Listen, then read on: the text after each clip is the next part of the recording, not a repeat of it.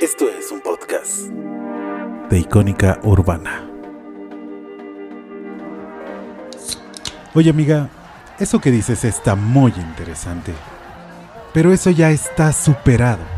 Lo de hoy es la vanguardia. ¿Sí sabes lo que es la vanguardia? Amiga. Yo no soy tu musa, perro. Mejor ven al chisme cultural con nosotros, donde platicaremos sobre lo último de la cultura aquí en Icónica Urbana.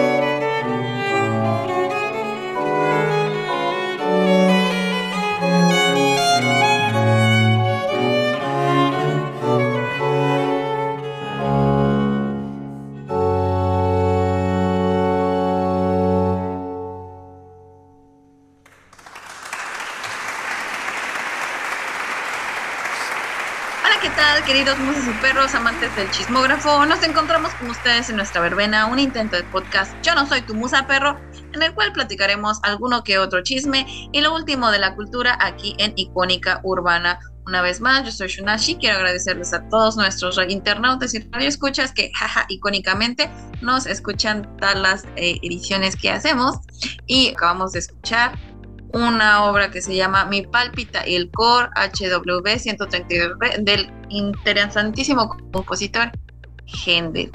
Entonces, como siempre, ya que hice la introducción de la obra que escuchemos hoy, voy a, introducir a una vieja y queridísima amiga que se llama.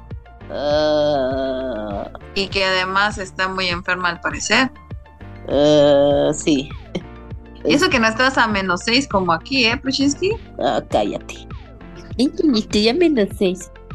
Mames, sí, sí, mucho frío. Hoy nevó, por cierto. Ay, qué bonito.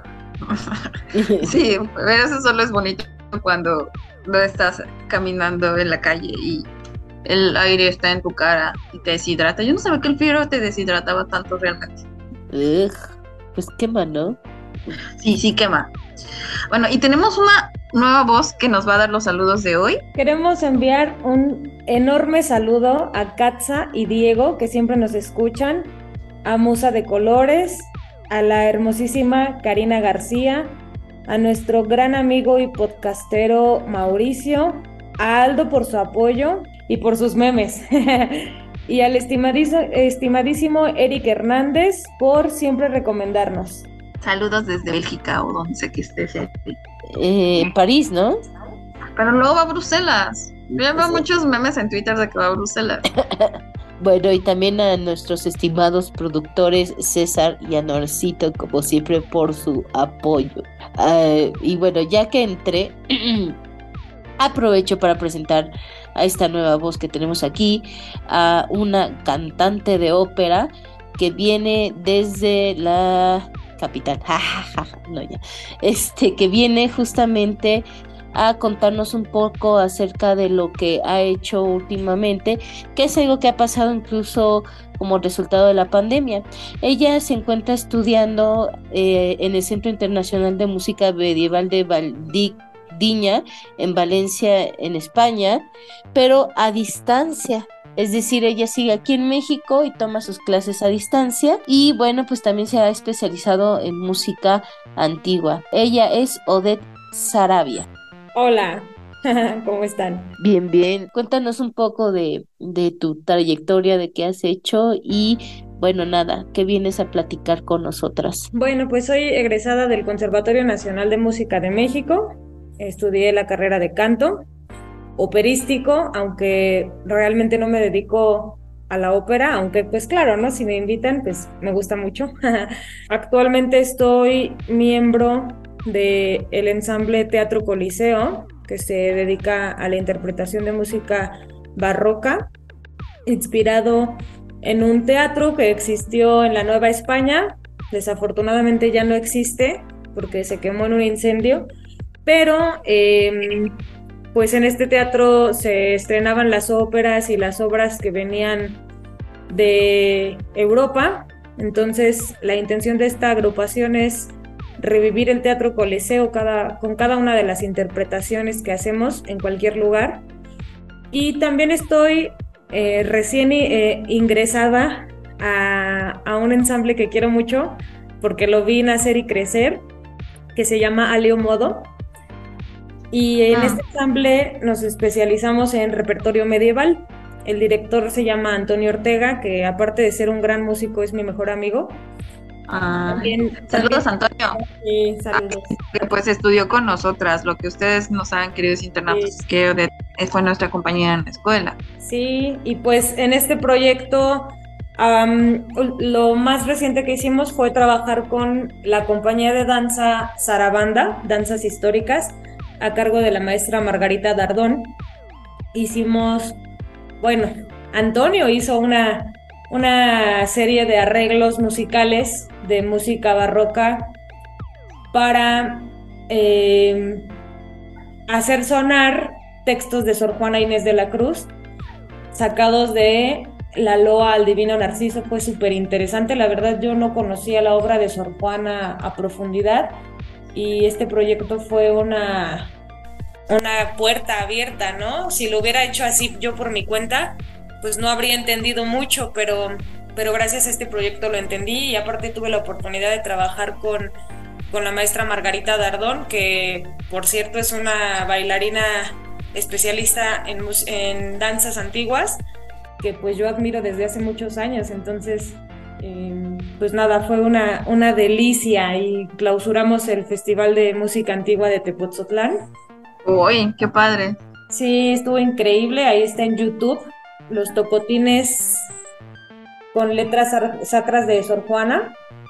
Em, eso es lo que he hecho recientemente, también antes, unos meses antes, eh, tuve la oportunidad de pertenecer al ensamble vocal femenino Nix, que canta música ancestral de diferentes culturas. Muy interesante, un, ensamble muy poderoso que también eh, todo lo que les estoy diciendo pues está documentado obviamente en redes sociales. Está dirigido por Silvia Dávalos, eh, una, una artista multidisciplinaria y muy loca, que la verdad es que tiene unas ideas muy, muy interesantes.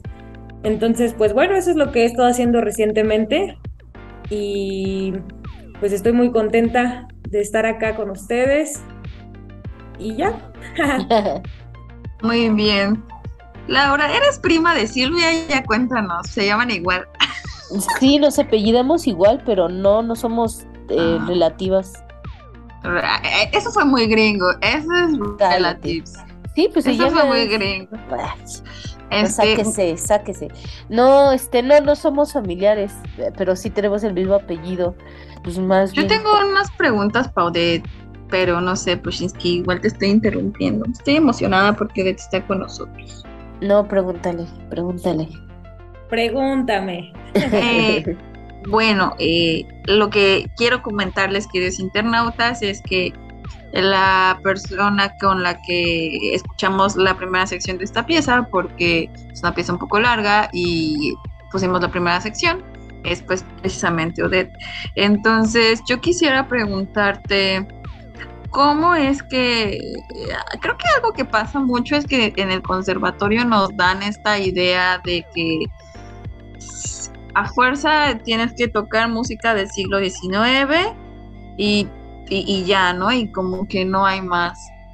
Y pues veo que pues es algo que vamos a tocar después, pero que pues hay mucha frustración en ese sentido de las plazas, por decirlo de alguna manera, para tocar o generar ingresos a partir de esas músicas, pues eh, son muy contados, son muy peleados y yo quisiera preguntarte, ¿cómo es que tú decides alejarte un poco de eso, no en el sentido de que no lo toques o no lo, no lo hagas? ¿Cómo decides mirar más allá del, de la música del siglo XIX? Y por ejemplo, para mí Nietzsche es un proyecto en el que personalmente creo muchísimo, me encanta, yo las fui a ver antes de irme y jaja, yo quiero estar en ese ensamble. ¿Y cómo te mueves entonces de la música del siglo XIX a música medieval, a música barroca, la música antigua y a otro tipo de músicas?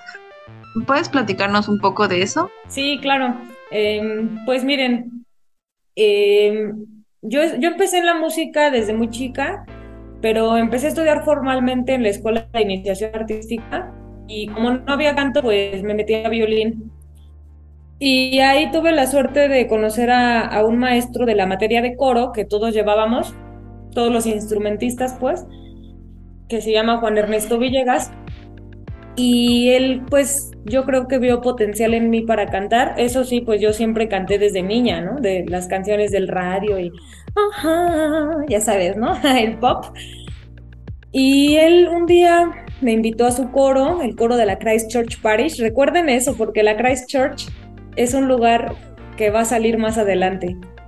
Entonces me invitó a su coro, eh, ahí tuve la oportunidad pues de cantar mucha música sinfónica, muchas misas, las misas anglicanas, etc. Pero yo eh, conocí a Cecilia Bartoli, y pues yo me ponía a trapear. Ahí por ahí en internet hay un meme que, que hay un disco con pues música como- para para hacer el que Exactamente, Por supuesto entonces- conocemos el meme. Claro, entonces yo escuchaba a Cecilia Bartoli mientras trapeaba y pues ¡oh! estaba tratando de imitarla y pues sí, me salía, o sea, no igual que a ella, obviamente, pero mi mamá me decía, ay, pues deberías estudiar canto mejor. Y un buen día el maestro Villegas me, me mandó a hacer examen al conservatorio y pues yo me acuerdo que fue más o menos como hacer una tarea de la escuela, ¿no? Ir al, al concert. Y yo dije, bueno, pues haré el examen y veré qué pasa, ¿no? Ya el próximo año ya voy a saber de qué, de qué trata y pues ya lo puedo hacer bien, ¿no? Pero pues la sorpresa fue que me quedé a la primera. Y la verdad es que, pues sí, como menciona Gaby, yo soy también amante, ¿no? De la música del siglo XIX, o sea, mi compositor fa- favorito es Brahms. De hecho, mi correo es Odette Brahms. Y en el concert, eh, el Chinovsky, el de las copias, también me dice Brahms, ¿no? Pero- Saludos a Chinovsky. Saludos a Chinovsky. Pero, pues tenía que estudiar el repertorio obligado del plan de estudios del conservatorio, pero pues siempre estuve escuchando a Cecilia Bartoli, a Julia Leshneva, los discos de Jordi Zabal, y pues esto era lo que a mí me gustaba, ¿no? Y la música de ensamble, el coro. Y pues obviamente eso me hizo como el arroz negro, ¿no? De, de la escuela, eh, por mis gustos raros. Después conocí a Antonio, Antonio Ortega, el que les mencioné antes, que es mi mejor amigo, y pues él es organista, entonces el órgano es un instrumento que forzosamente tiene que iniciar sus estudios en la música de Bach. Y pues ahí él y yo juntos, eh, en nuestros ratos libres, nos poníamos a montar repertorio y todo eso. Pero obviamente yo me sentía un poco incomprendida en la escuela y estuve a punto de desertar de la carrera. Esto nunca se lo había contado a nadie. Como por ahí del cuarto año. Hasta que un día Toño y yo fuimos a un concierto de un barítono mexicano que se llama Marduk Serrano.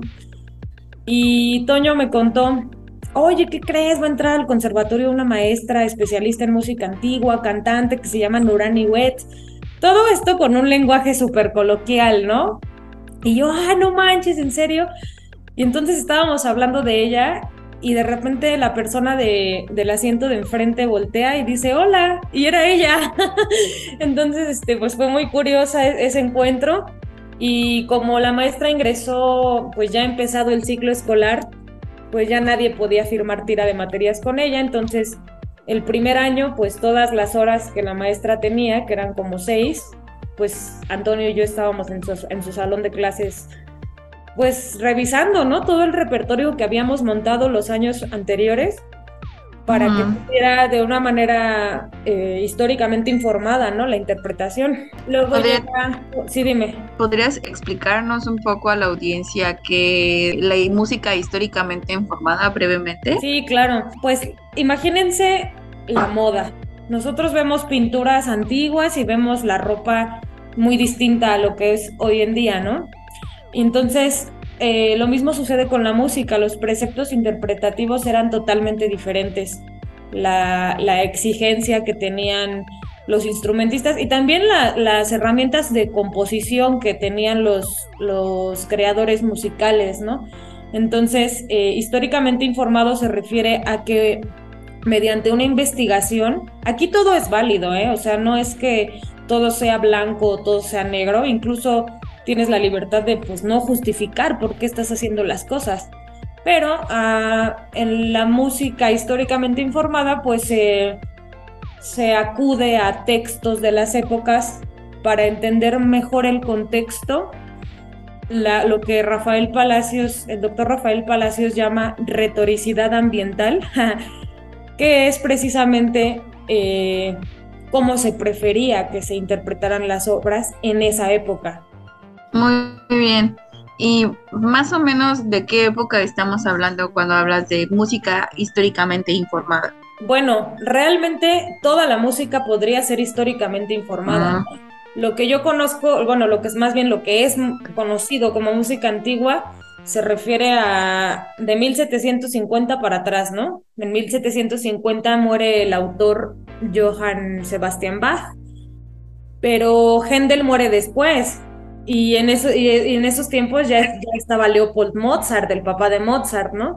Mm. Entonces, la división entre los siglos, pues no es precisamente tajante, ¿no? Sino que se va diluyendo una cosa y va apareciendo otra. Pero, por ejemplo, hay textos que, que mencionan, por ejemplo, en el, textos del siglo XIX que mencionan cosas eh, interpretativas que los cantantes de hoy en día pues no, ni siquiera los mismos músicos que interpretan la música del siglo XIX se documentan. ¡Pum! Eh, dejaré eso por ahí y me iré corriendo. No, no es cierto. huye, huye, todo estás a tiempo. Tenemos derecho de réplica, queridos internautas, por si alguien quiere venir a decirle algo a Odette en un ambiente seguro, evidentemente. Eh, pero abiertísimo al debate. De hecho, por ejemplo, eh, la cuestión de la retórica pareciera que solamente se estudia en música antigua, ¿no? Pero mi maestro de retórica, el doctor Rafael Palacios, eh, un oboísta mexicano que vive en Bélgica, eh, él, habla de retórica en Bruckner y, en Schoenberg y en compositores ya más recientes, ¿no? Entre comillas, de hace 100 años. En Berio, o sea, realmente eh, es, es una, una materia que no se limita a la música antigua, ni a la música barroca, ni a la música medieval, ni a la música del Renacimiento. En general, toda la música, los, los autores utilizan eh, pues las herramientas de su época, ¿no?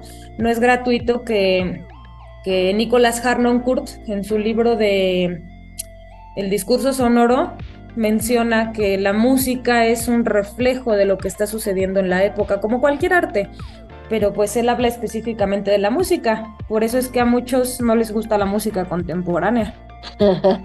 Oye, eh, bueno, más que nada, justamente creo que un tema importante a tocar en este sentido de la formación, de que estás hablando de tu formación, e, esa formación que estás teniendo ahora, que tú todavía sigues manejando cosas a distancia, muchos ya regresaron a lo presencial, pero pues sabemos que este formato llegó para quedarse y esta experiencia que estás teniendo a distancia, sobre todo porque cuando uno ve las carreras en línea, casi no hay carreras artísticas porque pues sí se consideran algo más presencial, pero este aprendizaje que tú estás llevando a distancia, ¿qué tanto te ha cambiado? ¿Qué has visto? ¿Cómo te sientes? ¿Ves la diferencia de maestros? ¿Es igual?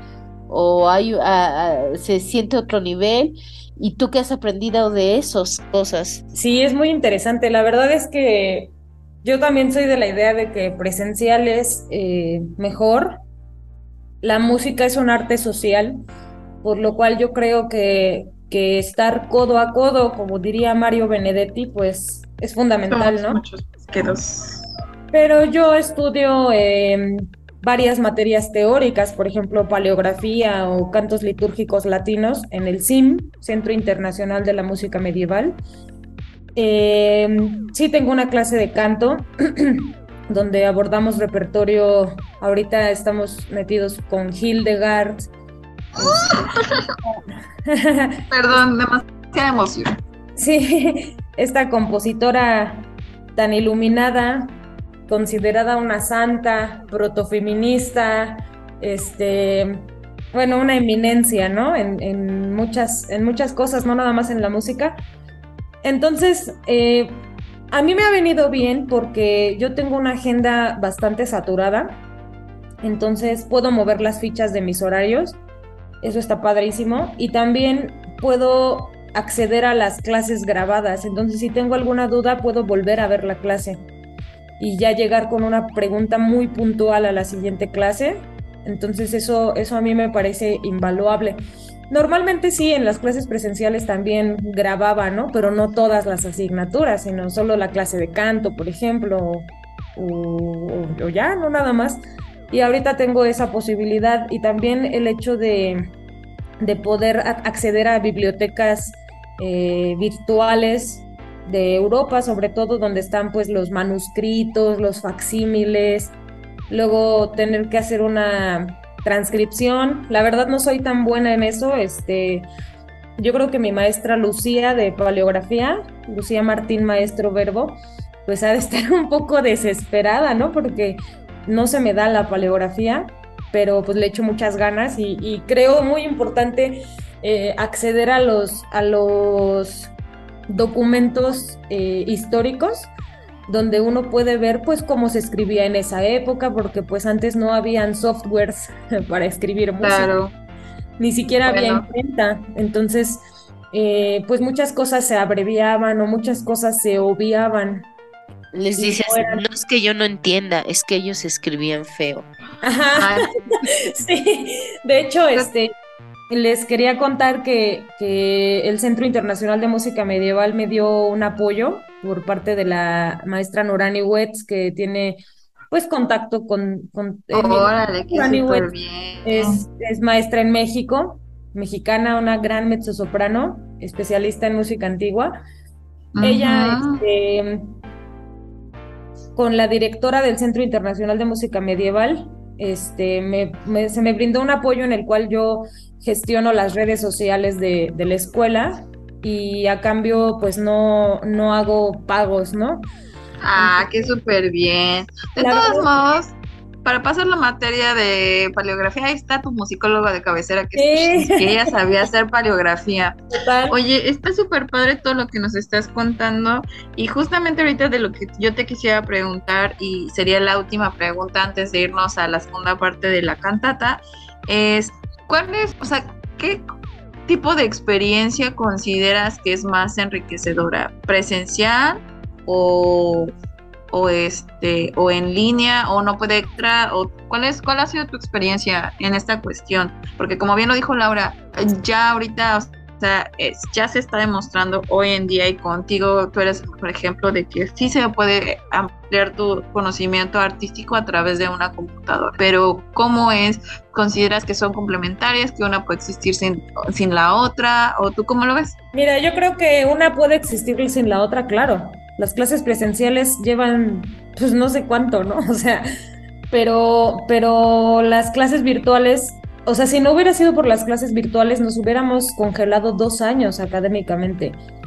Creo que, la, frontera ahora es solo un clic. Entonces, y no solo en el arte, o sea, yo, por ejemplo, eh, en mi hambre por, por crecer como persona, pues eh, acabo de tomar un curso de mindfulness con la maestra Paulina Serna, que es violista y aparte está certificada como instructora de mindfulness.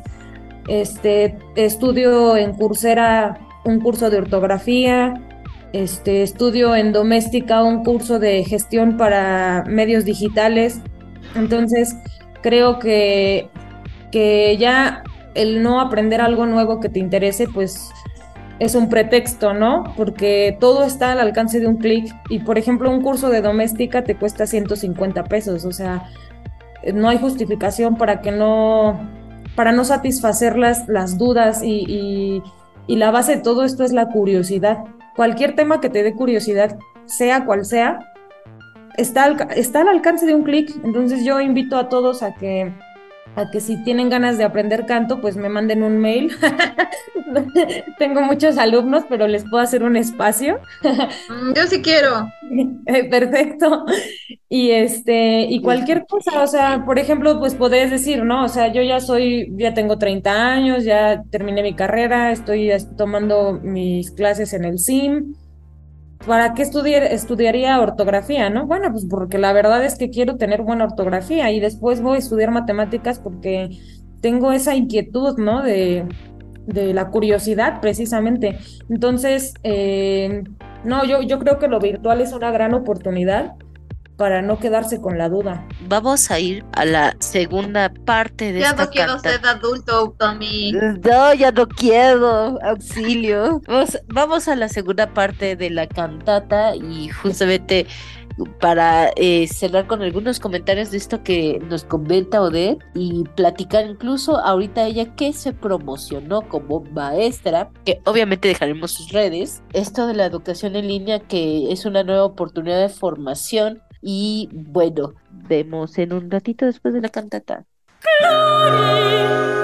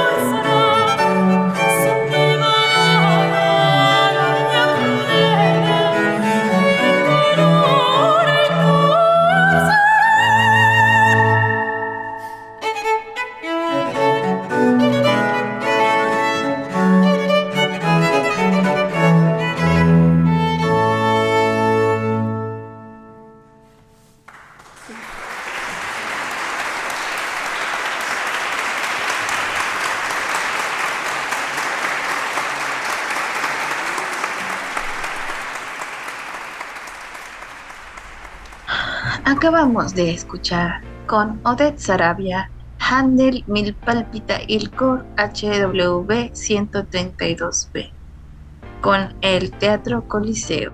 Muy bien, Odette. En esta segunda parte te queremos hacer unas preguntas acerca de lo de lo que estamos platicando fuera del aire, ¿no? De las cuestiones pedagógicas y financieras que luego muchos de nosotros atravesamos por una cuestión de que se supone que no hay suficiente trabajo para todos, ¿no? Por estas cuestiones que empezamos a hablar al principio del programa. Entonces, a mí me gustaría preguntarte si nos si puedes hablar un poquito más de eso para pues toda nuestra audiencia. Pues mira, yo sí estoy de acuerdo en que no hay suficiente campo laboral para cualquier artista y para cualquier persona básicamente. En la actualidad necesitamos dos o tres empleos para poder subsistir de una manera buena o pues sí, más o menos lo que queremos, ¿no? Digna, yo pondría digna. Es, no, es que no, no, quise, no quise decir esa palabra, pero, pero puede, puede ser. En mi experiencia, a mí me ha ido muy bien, en la pandemia me fue muy bien. Un poco antes de que iniciara todo este asunto del COVID, yo me di de alta en una plataforma en internet que se llama Superprof. Y ya metí mis datos, me empezaron a caer algunos alumnos, luego salí de una, de una institución que, en la cual era beneficiaria de una beca y cuando empezó la pandemia justamente pues me empezaron a llegar muchos alumnos en esta plataforma. Me empecé a nutrir mucho de pues las herramientas digitales que existen para, para impartir clases de calidad por lo que mencionábamos antes, ¿no? Que la música es una un arte social y pues necesitaba romper la barrera que existe en la pantalla. Entonces, eh, pues me hice de, una computadora, me hice de, programas, de, suscripciones a plataformas digitales para enseñar música y empecé a nutrir todo esto, ¿no? Y la verdad me fue muy bien. Yo no, no soy, no fui, nunca estudié nada referente a la docencia y considero que no por ser buen cantante alguien es buen maestro y no por estudiar una carrera de educación musical es buen maestro. Y lo he visto, ¿no? En, mis años de formación. Entonces, eh, yo invito a, a los músicos que, que tal vez no le estén pasando bien porque realmente en nuestro país para vivir de, los conciertos y de la vida artística que todos soñamos cuando somos estudiantes, pues necesitamos pasar audiciones o tener palancas o otras cosas para poder gozar de, ciertas plazas que existen, por ejemplo, pues em, un músico de fila, ¿no? En la, en la Orquesta de la Ciudad de México, en Bellas Artes, en el coro de madrigalistas, etcétera, que la verdad yo considero que, tienen buena paga, pero, pero no todos tenemos acceso a ello. Y creo que la educación a distancia o presencial tiene muchas ventajas, no nada más para, ah, bueno, pues yo cobro una clase y me, ya me gané una lana y el alumno pues adquirió conocimiento, ¿no? Yo soy de la idea de que un músico que puede hablarle de música a gente de otras eh, carreras es un buen músico, ¿no? Y que cualquier persona tendría que tener el derecho de, contar con el acceso, ¿no? A este tipo de educación.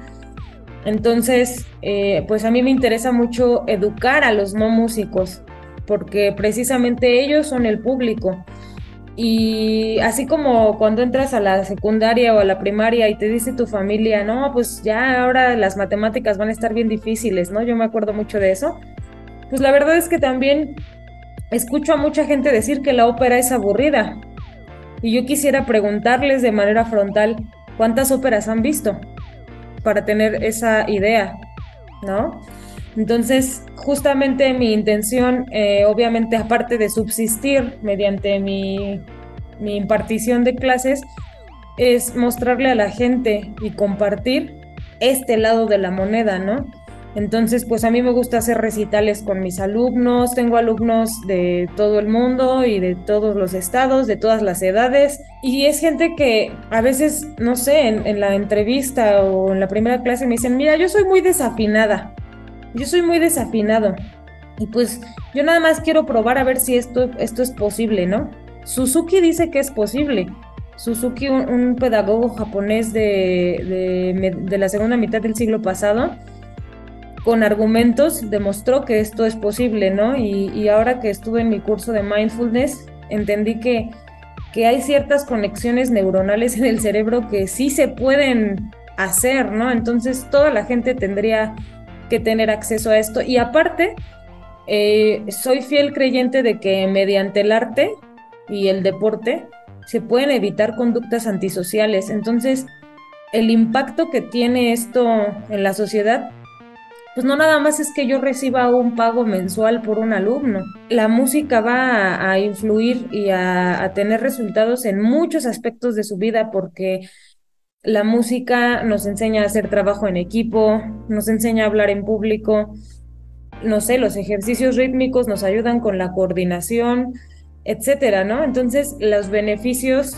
son bastante amplios para ambas partes. Oye, y también, este, justamente para armar estas clases, me comentaste que te habías hecho de algunas herramientas. O sea, porque obviamente tomar estas clases, pues también tener a la distancia al otro, bueno, para mí también fue un reto, ¿no? No le puedo ver las manos, no puedo ver bien el instrumento, no veo si está bien o mal sentado, luego medio doblan la cámara, se ponen este un filtro y entonces eso a veces dificulta algunas cosas.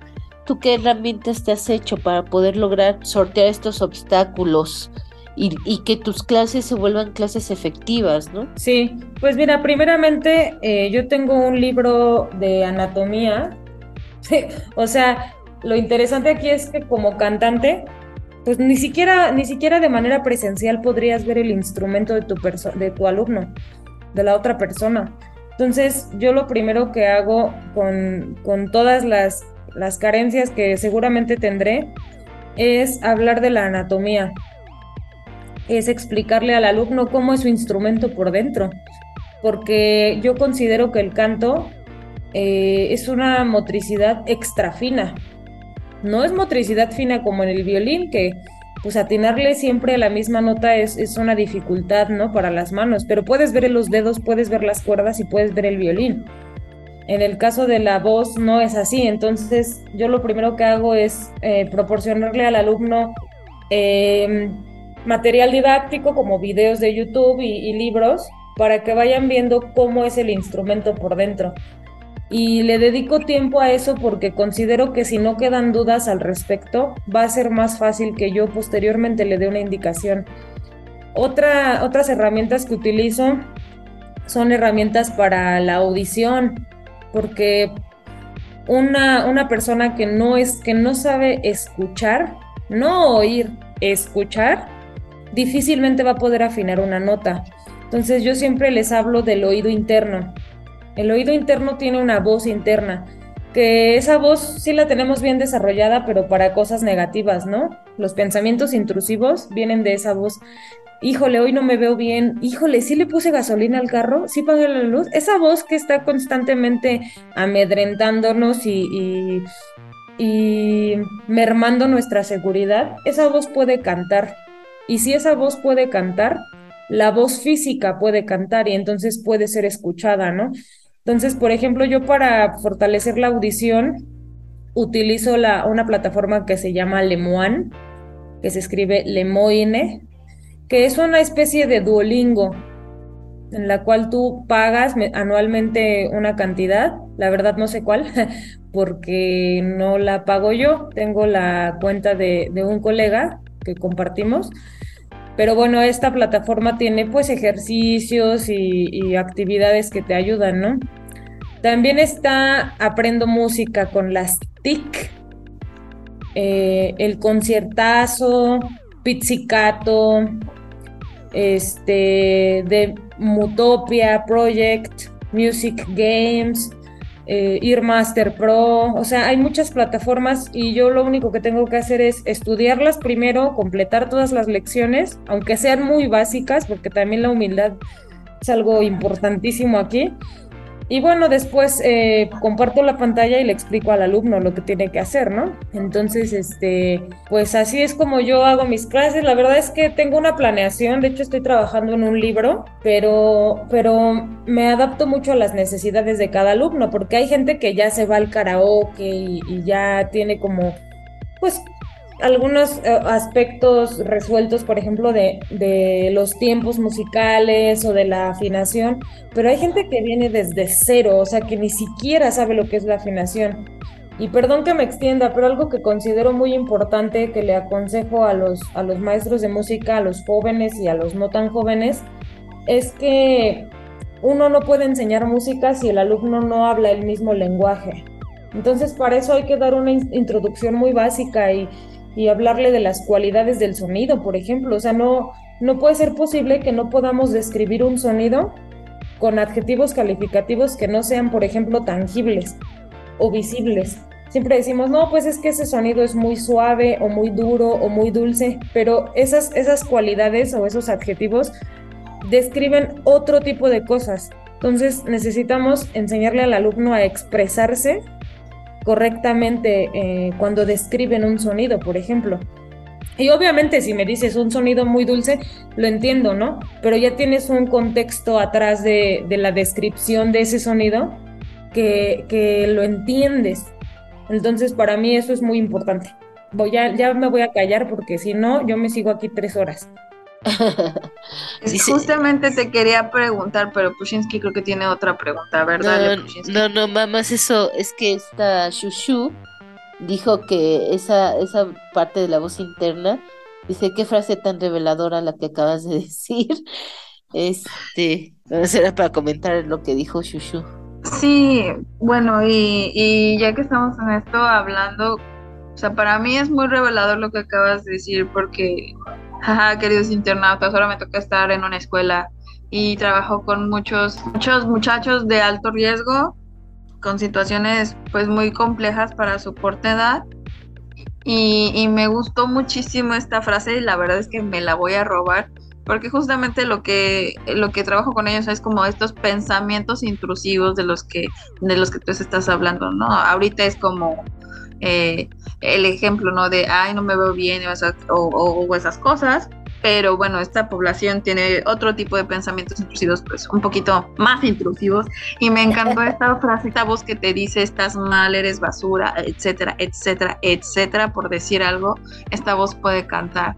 Y, y se me hace como súper revelador porque es parte del trabajo que tengo que hacer, ¿no? Cambiar los pensamientos o intentar cambiar los pensamientos de, de, toda, de todos los alumnos con los que estoy trabajando día a día en la, en la preparatoria en la que estoy hoy. Claro, o sea, si tú un sonido, o sea, yo, yo toco un sonido en el piano, ahorita mi piano está ocupado por un gato, pero bueno, si tú, si tú tocas un, un, un sonido o una melodía en el piano e invitas al alumno a que antes de cantarlo lo imagine, trate de recordarlo, seguramente lo eh, mediante la práctica lo va a poder hacer. Esto funciona igual que si yo le pido a Laura que dibuje un círculo perfecto sin un compás.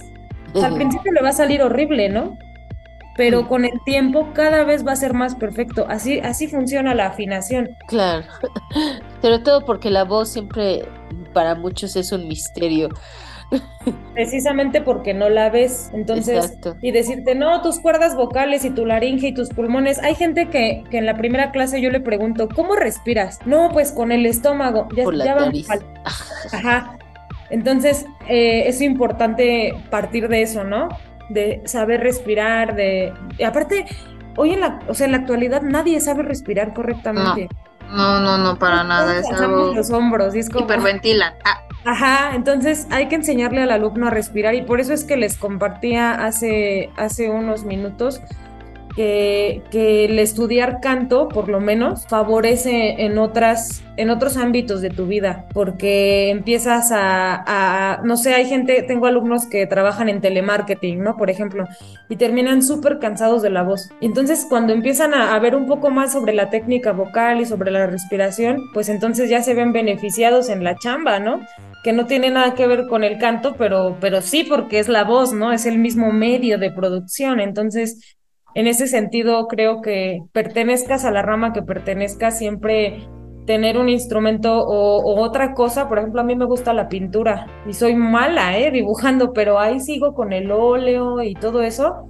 Me nutre mucho musicalmente hablando. También, justamente eh, eso, todo el mundo habla con la garganta. Eso es algo que yo he notado. Todo el mundo aprieta la garganta al hablar. Entonces ya después dicen, ay, me siento muy cansado. Sí, y, pues, es que mucha gente finge la voz para tal vez verse más interesante o, o porque imitamos a nuestros padres. Pues, nunca Totalmente. Entonces, hay que encontrar este nuestra propia voz y nuestro propio género. Yo yo a mis alumnos si les gusta el pop, si les gusta el rock, las salsas, tengo alumnos mariachis, le mando un saludo a Cristian. Simplemente hay que encontrar cuál es cuál es su su género de expresión, ¿no? Tengo alumnos niños, tengo alumnos con autismo o sea, realmente, y, no quiero ver así como, ay, este, vamos a, a, ver a los niños con cierta discapacidad, ¿no? Así como medio capacitista el asunto, no. Suzuki, Suzuki lo dice muy claro en su libro Educados con Amor, el cual le recomiendo a absolutamente todos los que nos estén, nos estén escuchando. Todo el ser humano es capaz de hacer música. Cada quien a su nivel, chicas. Yo mido 1,60. Querer no es poder. Por más que yo quiera entrar a la NFL, no lo voy a lograr pero sí puedo ser competitiva mediante la práctica, a meterme a, una liga femenil de básquetbol para mujeres plus size y ser muy buena y no quedarme con las ganas de, jugar básquetbol, por ejemplo, ¿no? Claro, que eso es algo que pasa mucho aquí y en general incluso siento que escuelas como el conservatorio lo alientan. Esa es basura, genio, basura, genio y todos los demás hasta lo sabotean, incluso yo vi a los maestros sabotear, prácticamente se decana eso. Oye, vamos hacia la recta final, se nos está acabando el tiempo. y, y, bueno, justamente eh, yo más quería preguntarte como cantante, ¿qué retos has tenido? la diferencia de tener que cantar todo este repertorio del siglo XIX que tenías, todas estas cuestiones de, de Brahms, a hacer este salto hacia la música antigua, barroca. Estoy hablando en, cuanto técnica y en cuanto a estilo. ¿Qué retos ha sido para ti? Porque yo no sé si incluso ha sido como reaprender a cantar. Sí, pues mira, música romántica todavía canto, te voy a decir por qué. Mi maestra de canto, Nurani Wetz, a la cual nunca voy a abandonar, siempre me ha dicho, ella es, como les dije antes, es especialista en música antigua, pero ella siempre me ha dicho que un cantante moderno tiene que tener la musculatura desarrollada hacia su época, ¿no?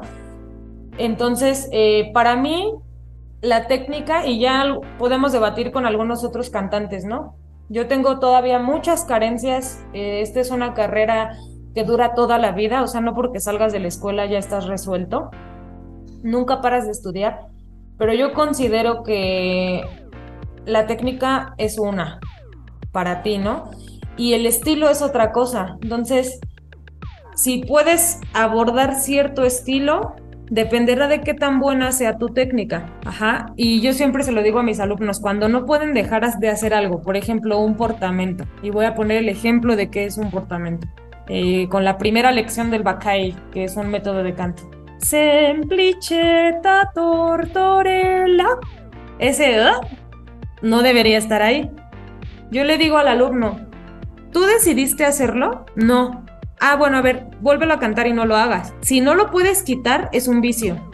Si lo puedes quitar a voluntad y poner a voluntad, entonces es una decisión. Eso es el estilo. Cuando tú decides hacer algo, obviamente, como dije antes con lo de música históricamente informada, decides hacer algo que, que, va bien, ¿no? Que, que, viene del buen gusto hacia, hacia la obra en cuestión. Si no lo puedes quitar, entonces tienes que trabajar en cuestiones técnicas, ¿sí me explico? Entonces, eh, yo eh, creo fielmente que una buena técnica te va a permitir cantar en cualquier estilo. Y lo abordé, por ejemplo, cuando estuve en el grupo Nix, ¿no? Que, que, la emisión vocal es totalmente distinta y afortunadamente mi instrumento me permitía básicamente olvidarme de todo lo que había aprendido en el conservatorio para, interpretar correctamente las piezas con las peticiones de, la directora, ¿no? y luego irme a cantar música medieval y hacer ciertas cosas y luego irme al barroco y tener que hacer coloraturas eh, o gorgoritos como famosamente se conocen. Entonces tiene que ver con eso. Espero, espero haber respondido la pregunta y si no, pueden escribirme con toda confianza. Perfecto, de ahorita que estás diciendo que nos pueden, te pueden escribir, ¿podrías darnos tus redes sociales y las de todos, y la de tus grupos, sobre todo la de Teatro Coliseo, que es la que estamos promocionando el día de hoy? En Facebook estoy como Shaoni Odette, en Instagram eh, no sé cómo estoy, pero ahorita les digo. El Facebook de Teatro Coliseo es exactamente así. Teatro Coliseo Ensamble. Alio Modo es Alio Modo Ensamble. Y yo estoy en, en Instagram como Odette con doble T y E al final, es decir, Odette guion bajo Sarabia. Y ahí te pueden encontrar para la cuestión de las clases si alguien está interesado en en buscarte. Perfecto. Y bueno, ahora vamos a dar las nuestras. ¿Cuáles son, Pushinsky? Nuestras redes sociales son en Twitter, si no es que muere, eh, cultura, etcétera, arroba etcétera, cultura en Twitter, junto con nuestros amigos de Icónica Urbana también en Twitter. En Facebook nos pueden encontrar como cultura, etcétera. En Facebook a nosotros con nuestros amigos Icónica Urbana. Eh, también recuerden que pueden entrar a la página web de icónica urbana. Y a Odette le hace falta una red social, por favor, Odette. Ah, sí, a toda la gente que esté interesada en aprender música medieval, no tienen que ser músicos profesionales, esta escuela está abierta para todos. Pueden eh, buscar en Facebook eh, la página de Centre Internacional de la Música Medieval. Se llama SIM. Lo compartiremos, lo compartimos. De hecho, en Cultura, etcétera, pueden encontrar la entrevista que se le hizo a la directora del centro. Ahí también están las redes, pero lo vuelvo a compartir para que todos lo tengan y porque yo creo que si te gustan estos temas es un buen momento para aprovechar estas oportunidades que nos da el internet. Sí, sobre todo porque no tienes que emigrar a Europa y pagar eh, un dinero para vivir allá, sino pagar, aparte es muy barato el curso, eh, simplemente pues te conectas a Zoom cuando te toca y listo. Sí, e, eso justamente es padrísimo, una gran oportunidad, eso del hospedaje, la alimentación, el tener que conseguir un, un gran ahorro, ¿no? Eh, y sobre todo incluso generar eh, yo creo que esos intercambios con otro, con otras personas en otros espacios y lugares. Totalmente. Em, bueno pues nuestras redes eh, son esas en la página web icónica urbana. Y bueno pues no olviden asistir el 27 de noviembre al concierto de Pablo Amat en el Teatro Metropolitan. Pueden comprar sus boletos en Ticketmaster y me harían muy feliz. Ahí voy a estar atrás en backstage, pero no puedo. Da la promo, da la promo, da la promo. no, ah, la, la promo, ah, pueden usar la palabra galería y pueden conseguir un 50% de descuento. Este, nada, pues los queremos mucho, muchos saludos. Perdonen por estar como de repente un poco torpe, pero eh, estuvimos con mucho trabajo, Shushu y yo. Y nada, ya se la saben. Que no te digan que eres arte, el barrio te respalda. Yo no soy tu musa, perro. Muchas gracias y hasta la próxima. Adiós. Bye. ¿Buscas inspiración y no sabes dónde? Yo tampoco. Porque... Yo no soy tu musa, perro.